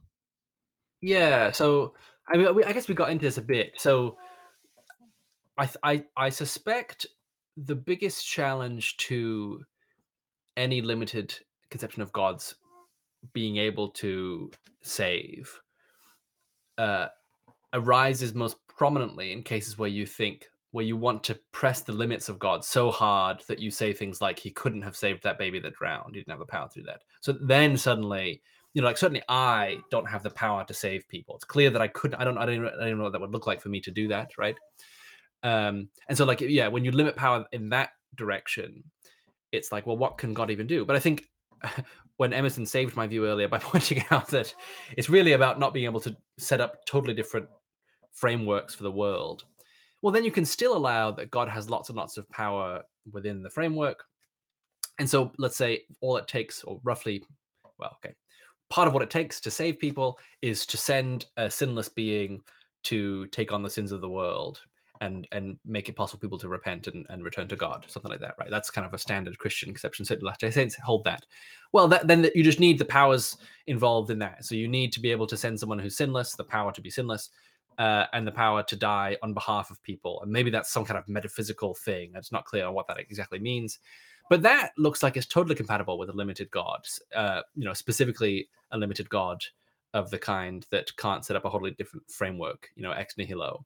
So, uh, and maybe you also think that like resurrection is part of this. You have to have resurrection. God has to have the power to resurrect. So you still have a very powerful God, but it looks like yeah, uh, uh, you're going to look at the, the, you know Christian scripture, Latter Day Saint scripture, and say, well, I just need to explain these particular features of what kind of the story of salvation is, uh, and then anything outside that is kind of fair game for putting limits in order to explain evil in the world. So yeah, to explain to answer John's question kind of directly, yeah, it looks like identify what's required for salvation, something like an atonement, sending Christ to die for our sins God has those powers, and then anything else that would be helpful for me to explain evil by limiting God in that regard, maybe I can do that, right? Um, so I think, yeah, the types of uh, auxiliary hypotheses I would look at are the, particularly the ones related to the way it looks like salvation actually works, right? I, I think a way of rephrasing John's question is if God is limited, what is limiting him? Oh, did I like totally misunderstand the question? Is that what's happened? no, no. I, I just wanted to make sure that I mean, I think you answered the question, but I'm saying like maybe what he's getting at is also something like this. Yeah. Um the I think that that suggests an approach to limits of the kind that I take it Josh would have, and then I take Caleb to be having. And that was kind of what I flagged very early on when I said something like, I don't want to think of limits as this super metaphysical thing. I don't think laws of logic are a thing out there that limits God, right? Like, I think what it is for something to have a certain character almost entails for it to be limited in a way, but limits are just ways of talking about things. So, like, God is God and he's not me. And that's a limit but like I know it's like I think the kind of when you have the robust unlimited conception of God, it's you don't want to say that I'm imposing a limit on God. But it's I think that's a coherent thing to say that the fact that God's not me is a limit on God. But I just I don't want that to be a super metaphysical thing. I think it's just what it is for God to be God and what it is for me to be me are different things. And so yeah, I, I don't I don't think I want to say that there's always some some thing out in the world limiting things. I think the way the word limit works, it's just uh, some things are something and not something else or something you know like I, I, just i think i think i can be pretty linguistic about the notion of limit in such a way that i then don't even want to have to answer the question of what is it that's limiting god? Well i think like god's character is such that it's one way and not another and then we can describe that using a limit or something. That's one way i might answer something like that question. I, think maybe you know within the framework we're operating in we would say that there are a lot of brute facts in your worldview as compared to caleb's. So i mean do you have like an issue with the notion of a brute fact, or do you accept like, yeah, there are a ton of brute facts in my worldview relative to Caleb's? Well, um, suddenly we're probably this it sounds like we're going to invoke like the principle of sufficient reason or something. And again, I think this is an approach to metaphysics that I'm not uh, attracted to. Like, I think, I think possibly modal claims are con- context dependent and so it's not just like this kind of one fact of the matter as to whether this thing is contingent or necessary. I, I think these are, these are just not the right way to approach questions of modality. And I don't know, I'm I'm I'm I'm kind of soft on this. I'm I'm open to if I'm open to anything in metaphysics with a capital M, it's kind of modal questions. I, like I'm quite sympathetic to kind of essentialism and sort of thing. But I do think so okay so for instance so like you know you think you say something like water is necessarily h2o that looks like it's an essentialist claim like it's essential to water that it be h2o i'm actually quite attracted to, to so that's attributed to kind of putnam and kripke. Putnam's later view and i think maybe this is late in his early view. He says things like according to a population biologist it's essential to a dog that it belong to a certain population that it belong to kind of a history but to a molecular biologist it might be essential to the dog that it have a certain dna structure. So he's saying kind of in different contexts relative to different interests in, of ours interests in explanation we're going to say different things are essential to the dog but they're not metaphysical claims with a capital M, because in different contexts we're actually saying different things. That the population biologist might say. So he, one example he gives is like you clone a dog. The population biologist might say that's not a dog, whereas the the molecular biologist might say it is a dog, and that's because it's relative to different kinds of interests, but they're objective given those interests, and they're also he says kind of bound up with rationality. Not just any fact about God is, is a plausible candidate for being essential to it. The way to wash its hair isn't you know like what shampoo to use isn't a good candidate for an essence. So maybe there's like a range of essences but that means there's a range of modal facts and the modal facts are going to change based on context based on our interests. And so that, that's what i mean when i say that these modal facts can be context dependent. And so then I, I, I, when you when once you've gone down that dark path like i think you just kind of give up on context free what are the truth conditions for this modal claim right? Like is it contingent or necessary? Is it a brute fact? Start to look like dubious questions once you've gone down this route and so that's why i'm i'm hesitant to say like yes i accept brute facts. I think certainly on, on like like you said on the kind of view that you, you that you guys might advocate it looks like i have all kinds of brute facts in my system. But i just i'm not sure that i like that the view of modality that leads one to say that. It's i don't think that's part of the way i want to think about the world if that makes sense. So again, a really unsatisfying like re- refusing to answer the question as opposed to like giving a nice answer. I really I apologize. No. I mean, I think by some metrics you might be more of a naturalist than me. um, like literally, but probably right. but um, so this next question is more directed at Caleb. It's from Alex Strasser. Um, what motivates omni properties when most arguments for God's existence don't need omni properties to get the result? Or generally, which is kind of the whole debate, how are the arguments for and against God's existence affected by limited properties? What do and don't work? So, just to reiterate the first question, what motivates omni properties when most arguments for God's existence don't need omni properties to get the result? Yeah, I mean, I think a lot of arguments don't, but you could question like the plausibility. Like, if somebody's gonna make like a fine tuning argument, for example, they could say like, well, yeah, technically God doesn't need to be all powerful, but like, is it really plausible that like, like when we're just thinking about like a being that creates the universe and fine tunes the laws of physics, like again, like why would that being be limited in power? So it's more like a conceptual worry. Like, yeah, I mean, most of the arguments don't entail omni properties, but so I look at it more as like this conceptual concern when we're thinking about God in general, like what is limiting God?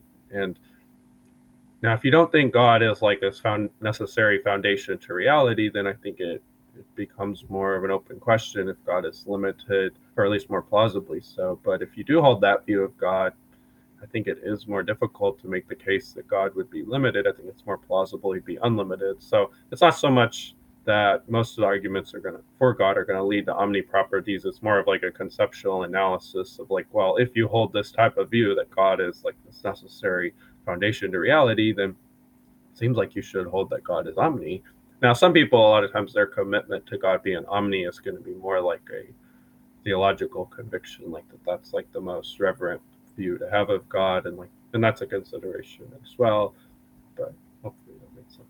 Yeah, I want to say one, one thing I really like about your project, Caleb, and this is, I guess, maybe comes through a little bit more in the document that you've written than in in this debate. But like, it's so ambitious you start from this kind of a priori argument and you get so much of the orthodox conception of God. And that's like a really cool idea that you can you can because obviously like you know like you have someone like William Lane Craig giving the Kalam who then gives some kind of vague considerations in favor of like moving from a first cause to the conception of God. But you like you you you work really hard and give these nice arguments for you know simplicity and omnipotence, all these things just from God's being a necessary foundation. And that's like a, that's I think that's a like if I were to do natural theology, that's the kind of thing I would want to be able to do. That's that's cool. I think that's a really that's a cool project that you have uh, to be able to get that far in favor of like kind of rationally justifying specifically the Christian conception, right? Yeah, I appreciate that because, like, yeah, that's how like a lot of the medievals were working with. Now, obviously, some of those arguments can be controversial, but most arguments in philosophy are. And, but yeah, like, yeah, I agree. So before we wrap up and you know share our final thoughts, um, there's one more question. Uh, this is something that uh, we definitely needed to touch on. So, what makes a limited God worthy of worship? You know, would a limited God be worthy of worship? And I guess uh, we'll start with Caleb. So I mean, part of me wants to like be like, yeah, limited God's not worthy of worship, so like I win the debate. But like, um, but I don't really find that argument that like that plausible because I'm not sure. Like if God, like if God exists, but he's limited, I'm not sure. It's not obvious that he wouldn't be worthy of worship. Like if he's a morally perfect being who is doing our best for our lives, and he was our creator. Now Joseph might have a different view of what it means for God to be our creator, but I don't know, basically like a morally perfect being that's out to benefit me, you know, I, I think that being is is worthy of worship. Like it's not obvious. Like so yeah, I don't quite buy that argument that God would have to be um, unlimited or perfect in every attribute to be worthy of worship. I mean, I think it makes sense that if he's perfect, he's worthy of worship, but and if he's unlimited, he's worthy of worship. But it's not like it's so obvious that like that's required. Yeah, it's, it's this is an interesting one because, like, for me, like, I think it's it's very natural for me to say that something worship. So again, I, you know, kind of what what what might be the argument be here? Well, we analyze the concept of worship, and it turns out the only object that's worth worshiping is yeah, this like super unlimited perfect being. I mean, and that that by itself seems kind of implausible to me. But but like for me, I think I'm I'm tempted to say that worship worthiness is really a kind of moral praise, but kind of amped up. And then and then it seems like Caleb and I are just totally on the same page here, right? Like a, perf- a morally perfect being is the kind of being that would be worthy of worship. And and so yeah, I actually think in some ways that that can lead you to a more limited God. So for instance, John Pittard has a paper arguing that worship worthiness requires effortfulness. So something for something to be worth praising or worshiping, it has to be able to exert effort in pursuit of good ends. So it can't be trivial for God to do good things. And that actually then looks like God has to be. I mean, that's not a super standard conception of uh, John Pittard is an LDS. He's you know he's he's a, he's a Christian, just a kind of general non more orthodox Christian is what I mean to say. And yeah, he, he's saying God has to like exert effort, and that doesn't seem like it's compatible with kind of very standard orthodox conceptions of omnipotence. But he thinks that's what is required for us to praise someone is that they do good things, and it requires effort of them. It's not just you know snap of a finger. And so, yeah, I think in some ways worship worthiness actually might be uh, a point in favor of a limited God. But I, I, totally agree with Caleb that yeah, I, like if if it's just if it really just comes down to something like moral perfection, well, that looks like the limited God can get that. I don't think I'm drawn to the idea that it's kind of like God's being awe-inspiring and and so great as it's as to be you know beyond imagining is essential to the idea of worship worthiness. I don't know where we would get that kind of analyzed out of the concept of worship worthiness. Yeah, I would I would say to me like the necessary conditions for worthy of worship would be moral perfection, but also I do think like the greatest or I don't know how to put it, but like the being that's the best for us, because like there could be a morally perfect human agent. I don't think that that necessarily means that they're worthy of worship. Like I think Jesus is worthy of worship, but that's because he's God.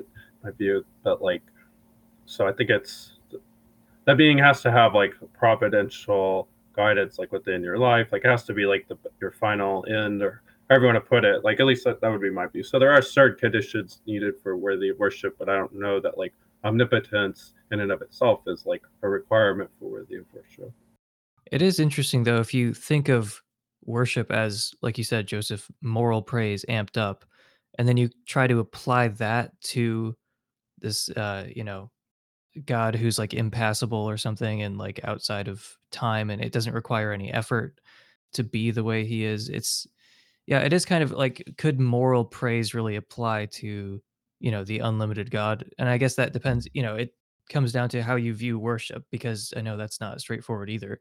Part of why this is so interesting to me all of a sudden is because joseph's favorite philosopher david chalmers recently came out with a book where he's talking about like the simulation hypothesis and that sort of thing and he realizes that uh, if we are in a simulation and there's like a designer of the simulation that technically meets some of the definite like some like criteria that people have given for god in the past um and he said that you know it made him have to reconsider his atheism a little bit because you know a simulator would have some of the properties that people have ascribed to god and it would have um it would sort of be the the object of some of the arguments from natural theology that have been uh, that have been presented, if that makes sense. And he realized, like when he was thinking about this, that he just doesn't think anything could even possibly be worthy of worship. And there's like a deeper reason for his atheism, which is that the idea of worshiping another being just makes no sense to him. And he's like, I don't think anything, like even conceptually, could be worthy of worship. Now, uh, the the way I've heard some people critique that is like, well, you just have a funny idea of what it means to worship something, and and that's why you feel that way. But I I don't know. I mean, I'm I'm thinking about that, and I'm also thinking about the perfect being thing. So let me just ask Joseph first. Do you accept anything that resembles like a perfect being model of God, or, or do you reject a perfect being? I mean, I think it depends on how narrow. Well, sorry, with with with respect to like moral, like, do you think God is morally perfect? Uh, So again, this is kind of tricky because, like, if you so like again, I think a fairly standard Latter Day Saint conception of God, and this is coming from something Joseph Smith said, is that God at one time was exactly like us. He was a man living on an earth, and he was uh, sinful like we are, but then redeemed and exalted and became a god. And so in that sense, like like morally perfect, if you think that has to be like an eternal thing, well then no, on that on that reading of Joseph Smith and uh, that the model of God, because he wasn't always that way. But like maybe now he's morally perfect insofar as he doesn't sin now. But it, I think uh, it, it, it, even so, so you can reject that as Latter-day Saint and think God's always been God to get rid of that one worry. But the other, I think another worry then is you might think the moral perfection requires not just that God is uh, you know free of sin but that he couldn't even possibly sin. And maybe that's controversial. Maybe that's part of the kind of John Pittard thing like it requires effortfulness action to be morally perfect as opposed to amoral. You have to be capable of sin but choose not to do it. And i think that's the latter day saint conception. But you might think actually that moral perfection requires even more, even more strongly god couldn't even possibly sin. There's no possible world in which god sins or something. And that i think like i don't think I'm not attracted to that view. Latter-day Saints probably could say that, but if you think that's required for moral perfection, then no. I think the more plausible view is that just God doesn't sin, and on that view, then yes, I accept that God's morally perfect.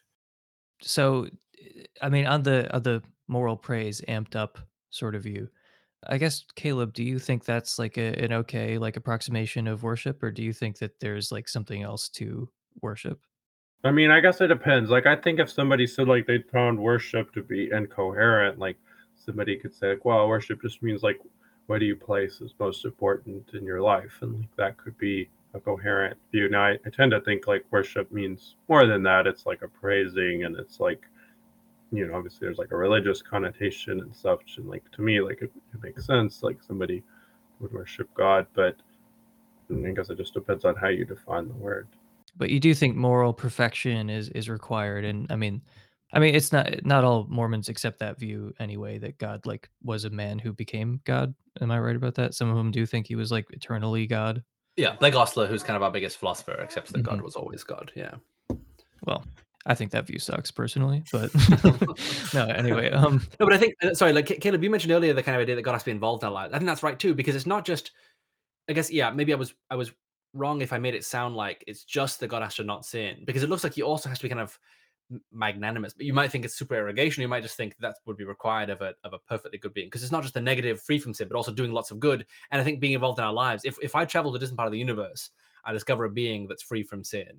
I think what you said earlier is right, Caleb, that that wouldn't automatically make that being worthy of worship, right? I think it, it does have to mean more than that. It's, at least as a Christian, it seems quite natural to say, no, God has to then have already been involved in our lives, not just free from sin, but also doing lots and lots of good for us and like kind of concerned with creation, that sort of thing.